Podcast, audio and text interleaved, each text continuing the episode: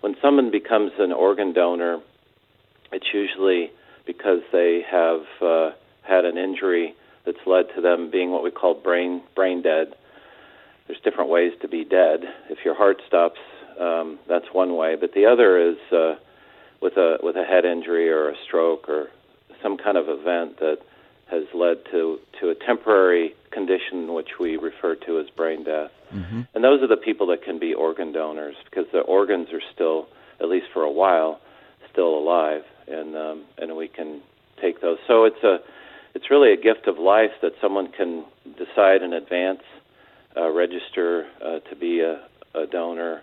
It's actually evolved over the years. So it used to be something that was a decision left to the family members, and that would be a difficult decision sometimes for mm. for family members who you know aren't so sophisticated nowadays. You know, we can register in advance uh, to be a donor, and then uh, the decision's made mm. um, by the person who's donating. Um, That's right. So the, it, it, it's a it's a gift of life, and and one that uh, has uh, can in some some cases save multiple lives: heart, a liver, two kidneys, a pancreas. Um, you know, and there's there's a lot more to it than than just the the organs as well, other tissues. So it's a it's a big uh, a big thing, something that everyone should think about and and reflect on, I suppose, before something bad happens. Can I ask you about Tylenol and OxyContin? Do these drugs damage the liver? So um, narcotics by themselves don't. Um, uh, Tylenol, if if it's taken in, in large quantities, uh, can injure the liver. Um, it's pretty avoidable. Um, mm-hmm. If your liver's damaged, uh, it can take less Tylenol to do that, but mm-hmm.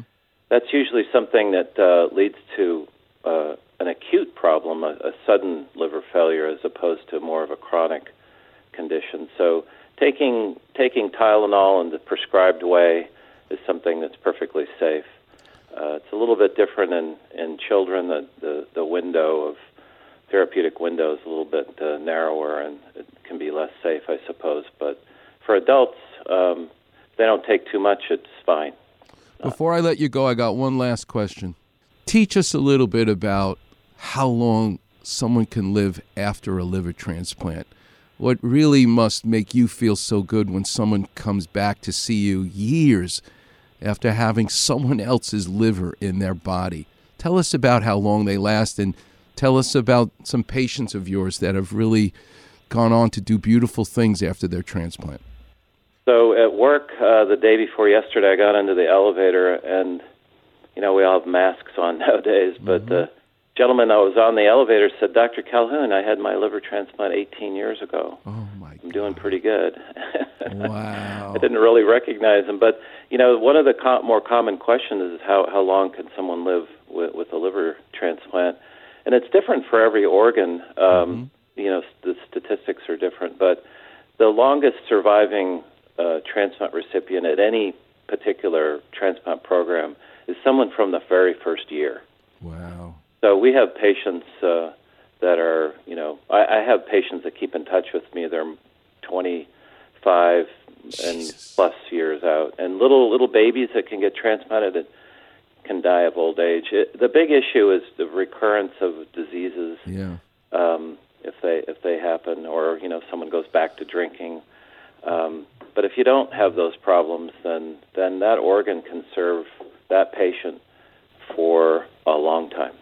You know, Steven Colquhoun, I've been at Cedars my whole career, 32 years. It's just a building. But what makes it so special for me, what makes me so proud to work there, are the surgeons and doctors that populate, nurses that populate the building. And you are a big reason why I'm so proud to work at Cedars. Thank you so much for making time to be with us. We know well, how busy you are.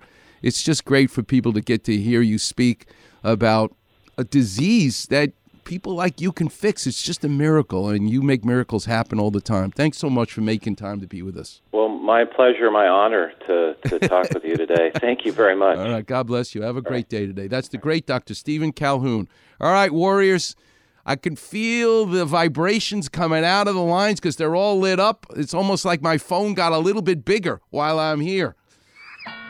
I'm looking forward to talking to all of you. And don't forget, I got to tell you where the best old fashioned chocolate covered donut is because it looks like cirrhosis when you compare it to a normal chocolate donut. Hell no. It's an example, it's a Klapper vision for liver disease. Not that it causes liver disease, it causes happiness. And the place to get it, I'll tell you next. Coming up next on the Weekend Warriors Show here on 710 ESPN.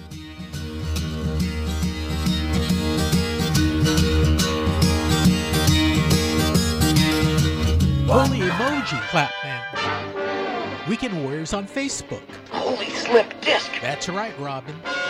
Hear listeners talk about their aches and pains, Holy hamstrings. along with Doc's Klapper Vision Breathe deeply and advice to callers. on your toes, Robin. So like, follow, and enjoy A wise decision. the Weekend Warrior Facebook page. Frankly, I can think of nothing more stimulating.